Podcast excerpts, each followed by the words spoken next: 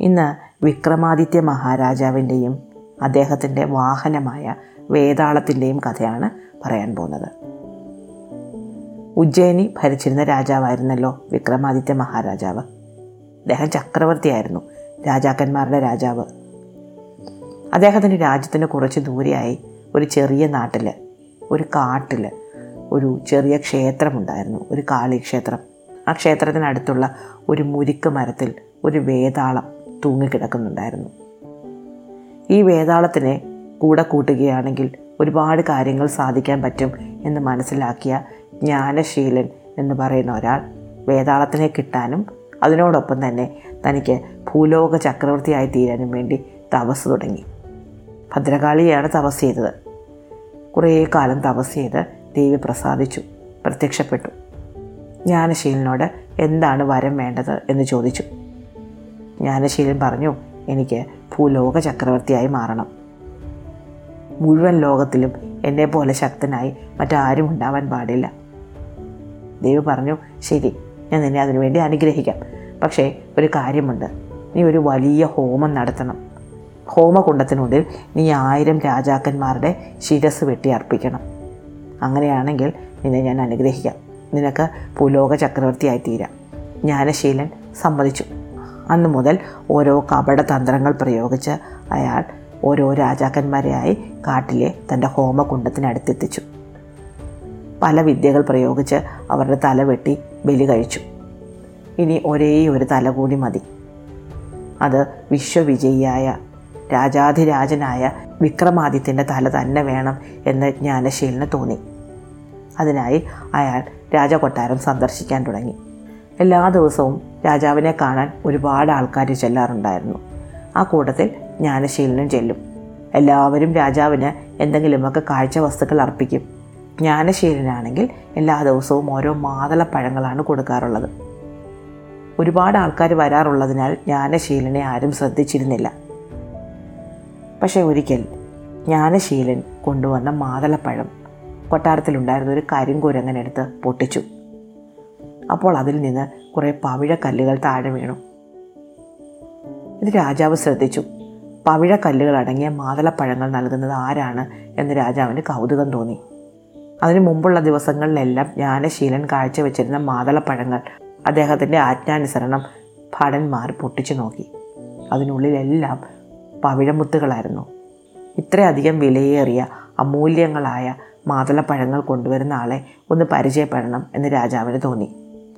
അടുത്ത ദിവസം മാതളപ്പഴങ്ങളുമായി ജ്ഞാനശീലൻ എത്തിയപ്പോൾ അദ്ദേഹം ജ്ഞാനശീലനെ അടുത്തേക്ക് വിളിച്ചു.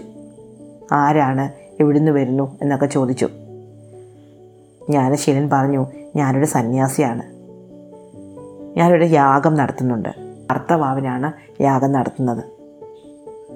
അന്ന് അങ്ങ് എന്റെ യാഗത്തിൽ വന്ന് പങ്കുകൊള്ളണം എന്ന് പറയാൻ വേണ്ടിയാണ് ഞാൻ എല്ലാ ദിവസവും ഇവിടെ വന്നുകൊണ്ടിരുന്നത്. അങ്ങയെ പരിചയപ്പെടാൻ വേണ്ടിയാണ് ഞാൻ ഇത്ര ദിവസം കാത്തു നിന്നത്. രാജാവിന് വനവാസത്തിനുള്ള സമയമായിരുന്നു. ആറുമാസം കാട്ടിലും ആറുമാസം സിംഹാസനത്തിൽ ഇരുന്നുമാണ് അദ്ദേഹം ഭരിച്ചുകൊണ്ടിരുന്നത്. അപ്പോൾ ആറുമാസം കാട്ടിൽ പോകാനുള്ള സമയം അടുത്തതിനാൽ ഇത്തവണ കാട്ടിൽ പോകുന്ന വഴിക്ക് ജ്ഞാനശീലന്റെ യാഗശാലയിൽ എത്താമെന്നും യാഗത്തിൽ പങ്കുകൊള്ളാമെന്നും രാജാവ് അദ്ദേഹത്തിന് വാക്കുകൊടുത്തു. ജ്ഞാനശീലൻ സന്തോഷത്തോടെ തിരികെ പോയി അങ്ങനെ അമാവാസി അടുത്തു വന്നു. വിക്രമാദിത്യ മഹാരാജാവ് തന്റെ സഹോദരനായ ഭട്ടിയോട് യാത്ര പറഞ്ഞിട്ട് വനവാസത്തിന് പോയി. അദ്ദേഹം കാട്ടിലെത്തി. കാളിക്ഷേത്രത്തിനടുത്ത് ജ്ഞാനശീലിനെ കണ്ടുമുട്ടി. ജ്ഞാനശീലിന് രണ്ട് ഉദ്ദേശങ്ങളുണ്ട്. ഒന്ന് രാജാവിന്റെ തല വെട്ടി ഹോമകുണ്ടത്തിൽ അർപ്പിച്ച് രാജാതിരാജനാവണം ഭൂലോക ചക്രവർത്തിയാവണം. എങ്ങനെയെങ്കിലും മുരിക്കുമരത്തിൽ തൂങ്ങിക്കിടക്കുന്ന വേതാളത്തിനെ കൈവശപ്പെടുത്തണം. വിക്രമാദിത്യൻ യാഗത്തിനെത്തിയതോടെ ജ്ഞാനശീലിന് വലിയ സന്തോഷമായി. അദ്ദേഹത്തിന്റെ തലകൂട്ടി തന്റെ ഹോമകുണ്ടത്തിൽ വീണാൽ തനിക്ക് രാജാതിരാജനാകാം വിശ്വേക വിജയിയാകാം. അതിശക്തനാണ് വിക്രമാദിത്യൻ. നേരെ അങ്ങ് ചെന്ന് തല വെട്ടാനൊന്നും പറ്റില്ല. അതുകൊണ്ട് ജ്ഞാനശീലൻ ഒരു ഉപായം പ്രയോഗിച്ചു. അയാൾ പറഞ്ഞു അങ്ങ് എനിക്കൊരു കാര്യം ചെയ്തു തരണം. കുറച്ച് ദൂരെയായി കാണുന്ന ആ മുരുക്ക് മരത്തിൽ ഒരു വേതാളം തൂങ്ങിക്കിടപ്പുണ്ട് ആ വേതാളത്തിനെ പിടിച്ച് എനിക്ക് കൊണ്ടുവന്ന് തരണം വിക്രമാദിത്യൻ സമ്മതിച്ചു. പക്ഷേ ജ്ഞാനശീലിനൊരു നിബന്ധന വെച്ചു. അഥവാ വേതാളത്തിനെ കൊണ്ടുവരാൻ പറ്റിയില്ലെങ്കിൽ അങ്ങ് എന്റെ ബലിപീഠത്തിൽ കിടന്ന് ബലിയാകാൻ തയ്യാറാവണം. ഇത് കേട്ട വിക്രമാദിത്യൻ അമ്പരന്ന് പോയെങ്കിലും തന്നെക്കൊണ്ട് അസാധ്യമായതൊന്നുമില്ല എന്ന വിശ്വാസത്തോടെ അദ്ദേഹം വേതാളത്തിനെ പിടിക്കാൻ പുറപ്പെട്ടു.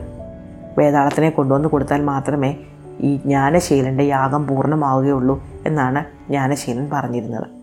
വിക്രമാദിത്യൻ വേതാളം തൂങ്ങിക്കിടന്ന മുരുക്ക് മരത്തിനടുത്തെത്തി. കുറേ തവണ ശ്രമിച്ചിട്ടും വേതാളം കൂടെ ചെല്ലാൻ തയ്യാറായില്ല.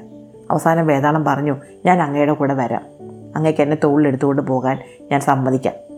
പക്ഷേ ഒരു കാര്യമുണ്ട്. അങ്ങ് ജ്ഞാനശീലന്റെ ഹോമകുണ്ടത്തിലെത്തുന്നത് വരെ ഒരക്ഷരം പോലും മിണ്ണാൻ പാടില്ല. അങ്ങ് സംസാരിക്കുകയാണെങ്കിൽ ഞാൻ മുരുക്ക് മരത്തിലേക്ക് തിരിച്ചു പോകും. വിക്രമാദിത്യൻ സമ്മതിച്ചു. വിക്രമാദിത്യൻ വേതാളത്തിനെ പിടിച്ച് തോളിലേറ്റി നടന്നു തുടങ്ങി. വേതാളം വെറുതെ കിടന്നൊന്നുമില്ല. വേതാളം വിക്രമാദിത്യനോട് കഥകൾ പറയാൻ തുടങ്ങി. അങ്ങനെ വേതാളം ഇരുപത്തിനാല് കഥകൾ പറഞ്ഞു. ഓരോ കഥയുടെയും അവസാനം വേതാളം വിക്രമാദിത്യനോട് ഒരു ചോദ്യം ചോദിക്കും. ചോദ്യത്തിന് ഉത്തരം പറയണം. പറയുന്ന ഉത്തരം തെറ്റാണെങ്കിൽ വിക്രമാദിത്യന് തല പൊട്ടിത്തെറിക്കും. അങ്ങനെ വരുമ്പോൾ ഉത്തരം പറയേണ്ടി വരും. ഉത്തരം പറഞ്ഞാലോ വിക്രമാദിത്യൻ സംസാരിച്ചു എന്നാവും. വേതാളം തിരിച്ചു പോകും വിക്രമാദിത്യൻ വീണ്ടും തിരിച്ചുപോയി വേതാളത്തിനെ തോളിലേറ്റും. വേതാളം കഥ പറയും. ചോദ്യം ചോദിക്കും. ഉത്തരം പറഞ്ഞില്ലെങ്കിൽ തല പൊട്ടിത്തെറിക്കും. ഉത്തരം പറഞ്ഞാലോ വേതാളം തിരിച്ചു പോകും. അങ്ങനെ ഇരുപത്തിമൂന്ന് കഥകൾ പറഞ്ഞു. ഇരുപത്തിനാലാമത്തെ കഥയ്ക്ക് വിക്രമാദിത്യന് ഉത്തരം പറയാൻ പറ്റിയില്ല. ഇരുപത്തിനാലാമത്തെ കഥയ്ക്കുള്ള ഉത്തരം പറയാൻ പറ്റാതെ കുഴങ്ങി നിന്ന് വിക്രമാദിത്യന്റെ മുന്നിൽ വേതാളം വീണ് തൊഴുതു. വേതാളം പറഞ്ഞു അങ്ങ് വിക്രമാദിത്യനാണെന്ന് എനിക്ക് മനസ്സിലായി. ഞാനിങ്ങനെ വേതാളമായി മാറിയതിന് ഒരു കഥയുണ്ട്. ഞാൻ ഒരു ബ്രാഹ്മണനായിരുന്നു. ഒരു ക്ഷേത്രത്തിലെ പൂജാരിയുമായിരുന്നു. ക്ഷേത്രത്തിൽ പൂജിച്ചതിന് ശേഷം ബാക്കി വരുന്ന നിവേദ്യം ഞാനെന്റെ വീട്ടിലേക്ക് കൊണ്ടുപോകാറുണ്ടായിരുന്നു. ഒരിക്കൽ ഞാൻ നിവേദ്യ ചോറ് എടുക്കാൻ വേണ്ടി ക്ഷേത്രത്തിലെത്തിയപ്പോഴേക്കും ക്ഷേത്രം അടഞ്ഞു കിടക്കുന്നു. അതിനകത്തിരുന്ന് ആരോ സംസാരിക്കുന്നുണ്ട്. ആരാണ് സംസാരിക്കുന്നതെന്ന് അറിയാൻ വേണ്ടി ഞാൻ വാതിൽക്കൽ ഒളിച്ചു നിന്നു. അതിനകത്ത് ശ്രീ പരമേശ്വരനും ശ്രീ പാർവതിയുമായിരുന്നു. ശ്രീ പരമേശ്വരൻ ശ്രീ പാർവതിയോട് കഥകൾ പറഞ്ഞു കൊടുക്കുകയായിരുന്നു. അദ്ദേഹം ഇരുപത്തിനാല് കഥകൾ പറഞ്ഞു. ഞാൻ അവയെല്ലാം പുറത്ത് ഒളിച്ചിരുന്ന് കേൾക്കുകയും ചെയ്തു. അവർ കഥയെല്ലാം പറഞ്ഞു പോയി കഴിഞ്ഞിട്ട് ചോറും എടുത്ത് ഞാൻ വീട്ടിലെത്തി. വീട്ടിലെത്തിയപ്പോൾ ഞാൻ വളരെയധികം വൈകിയിരുന്നു.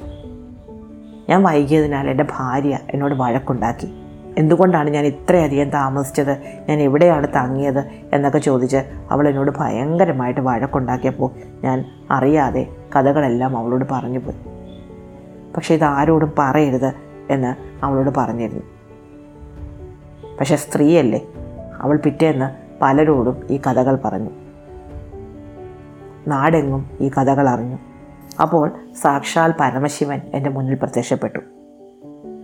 താൻ രഹസ്യമായി പറഞ്ഞ കഥകൾ പരസ്യമാക്കിയതിനാൽ ഞാനൊരു വേതാളമായി പോകട്ടെ എന്ന് അദ്ദേഹം എന്നെ ശാപിച്ചു. മുപ്പത് വർഷം വേതാളമായി മരത്തിൽ തൂങ്ങിക്കിടന്നതിന് ശേഷം വിക്രമാദിത്യ മഹാരാജാവ് വന്ന് എന്നെ തൂക്കിയെടുത്തുകൊണ്ട് പോവുകയും അപ്പോൾ അദ്ദേഹത്തിനോട് ഈ കഥ പറയുകയും വേണം എന്ന് പരമശിവൻ എന്നോട് പറഞ്ഞു. വിക്രമാദിത്യനെ തിരിച്ചറിയാൻ ഒറ്റ മാർഗമേ ഉള്ളൂ. ഇരുപത്തിമൂന്ന് കഥകൾക്കും ഉത്തരം പറയാൻ കഴിയുന്നത് ആരാണോ അതായിരിക്കും വിക്രമാദിത്യൻ. അങ്ങ് ഇരുപത്തിമൂന്ന് ചോദ്യങ്ങൾക്കും ഉത്തരം പറഞ്ഞു കഴിഞ്ഞു. അതുകൊണ്ട് അങ്ങ് വിക്രമാദിത്യനാണ് എന്നെനിക്ക് മനസ്സിലായി. ഇനി അങ്ങയുടെ പാദങ്ങളാണ് എനിക്ക് ശരണം. ഞാനാണ് ഇനി അങ്ങയുടെ വാഹനം. അങ്ങ് രാജ്യം ഭരിക്കുന്ന രണ്ടായിരം കൊല്ലവും ഞാനായിരിക്കും അങ്ങയുടെ സേവകൻ. ഈ രണ്ടായിരം കൊല്ലം അങ്ങയെ സേവിച്ചാൽ മാത്രമേ എനിക്ക് ശാപമോക്ഷം കിട്ടുകയുള്ളൂ. വിക്രമാദിത്യന് വളരെ സന്തോഷമായി. വിക്രമാദിത്യൻ വേതാളത്തെയും കൊണ്ട് ജ്ഞാനശീലിന്റെ അടുത്തേക്ക് നടന്നു. അപ്പോൾ വേതാളം പറഞ്ഞു മഹാരാജാവേ അങ്ങ് കരുതുന്നത് പോലെ നല്ല ഉദ്ദേശമല്ല ജ്ഞാനശീലിനുള്ളത്. അവന് അങ്ങയെ കൊല്ലണം എന്ന ഉദ്ദേശമാണുള്ളത്. കാര്യങ്ങളെല്ലാം വേതാളം പറഞ്ഞു കേട്ടപ്പോൾ ജ്ഞാനശീലിനെ ഒരു പാഠം പഠിപ്പിക്കണം എന്ന് രാജാവിനും തോന്നി. രാജാവ് വേതാളത്തിനെയും കൊണ്ട് ജ്ഞാനശീലിന്റെ അടുത്തെത്തി. അവസാനം വേതാളത്തിനെയും തന്റെ കഴി കിട്ടിയല്ലോ എന്ന് ജ്ഞാനശീലിന് സന്തോഷം തോന്നി. അയാൾ വിക്രമാദിത്യനോട് യാഗത്തിന് തയ്യാറാകാൻ വേണ്ടി പോയി കുളിക്കാൻ പറഞ്ഞു. കൂടെ മുനിയും പോയി. രണ്ടുപേരും നദിയിലിറങ്ങി കുളിച്ചു. കരയിൽ കയറി വന്ന് പൂജ തുടങ്ങി. പൂജ നടന്നുകൊണ്ടിരിക്കെ ഹോമകുണ്ടത്തിനരികിലേക്ക് കമിഴ്ന്ന് കിടന്ന് നമസ്കരിക്കുവാൻ മുനി വിക്രമാദിത്യനോട് ആവശ്യപ്പെട്ടു. വിക്രമാദിത്യൻ മുനിയോട് തനിക്ക് അതെങ്ങനെയാണ് ചെയ്യുന്നത് എന്നറിയില്ല എന്നും ഒന്ന് കാണിച്ചു തരാനും പറഞ്ഞു. എങ്ങനെയാണ് കമിഴ്ന്ന് കിടന്ന് തൊഴുന്നത് എന്ന് മുനി വിക്രമാദിത്യനെ കാണിച്ചു കൊടുത്തു. അദ്ദേഹം ഹോമകുണ്ടത്തിനരികിലേക്ക് കുനിഞ്ഞതും വിക്രമാദിത്യൻ തന്റെ വാളെടുത്ത് അയാളുടെ തല വെട്ടി ഹോമകുണ്ടത്തിലേക്ക് വീഴ്ത്തി. ഉടൻ തന്നെ ദേവി പ്രത്യക്ഷയായി. വിക്രമാദിത്യനെ അനുഗ്രഹിച്ചു.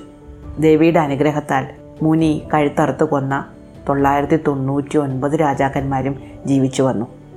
അവരെല്ലാവരും വിക്രമാദിത്യനെ വാഴ്ത്തി. വേതാളത്തിന്റെ സഹായത്തോടുകൂടി വിക്രമാദിത്യന്റെ പ്രഭാവവും പ്രതാപവും നാൾക്ക് നാൾ വർദ്ധിച്ചു വന്നു. ഇഷ്ടമായോ കഥ? അടുത്ത കഥ അടുത്ത ദിവസം.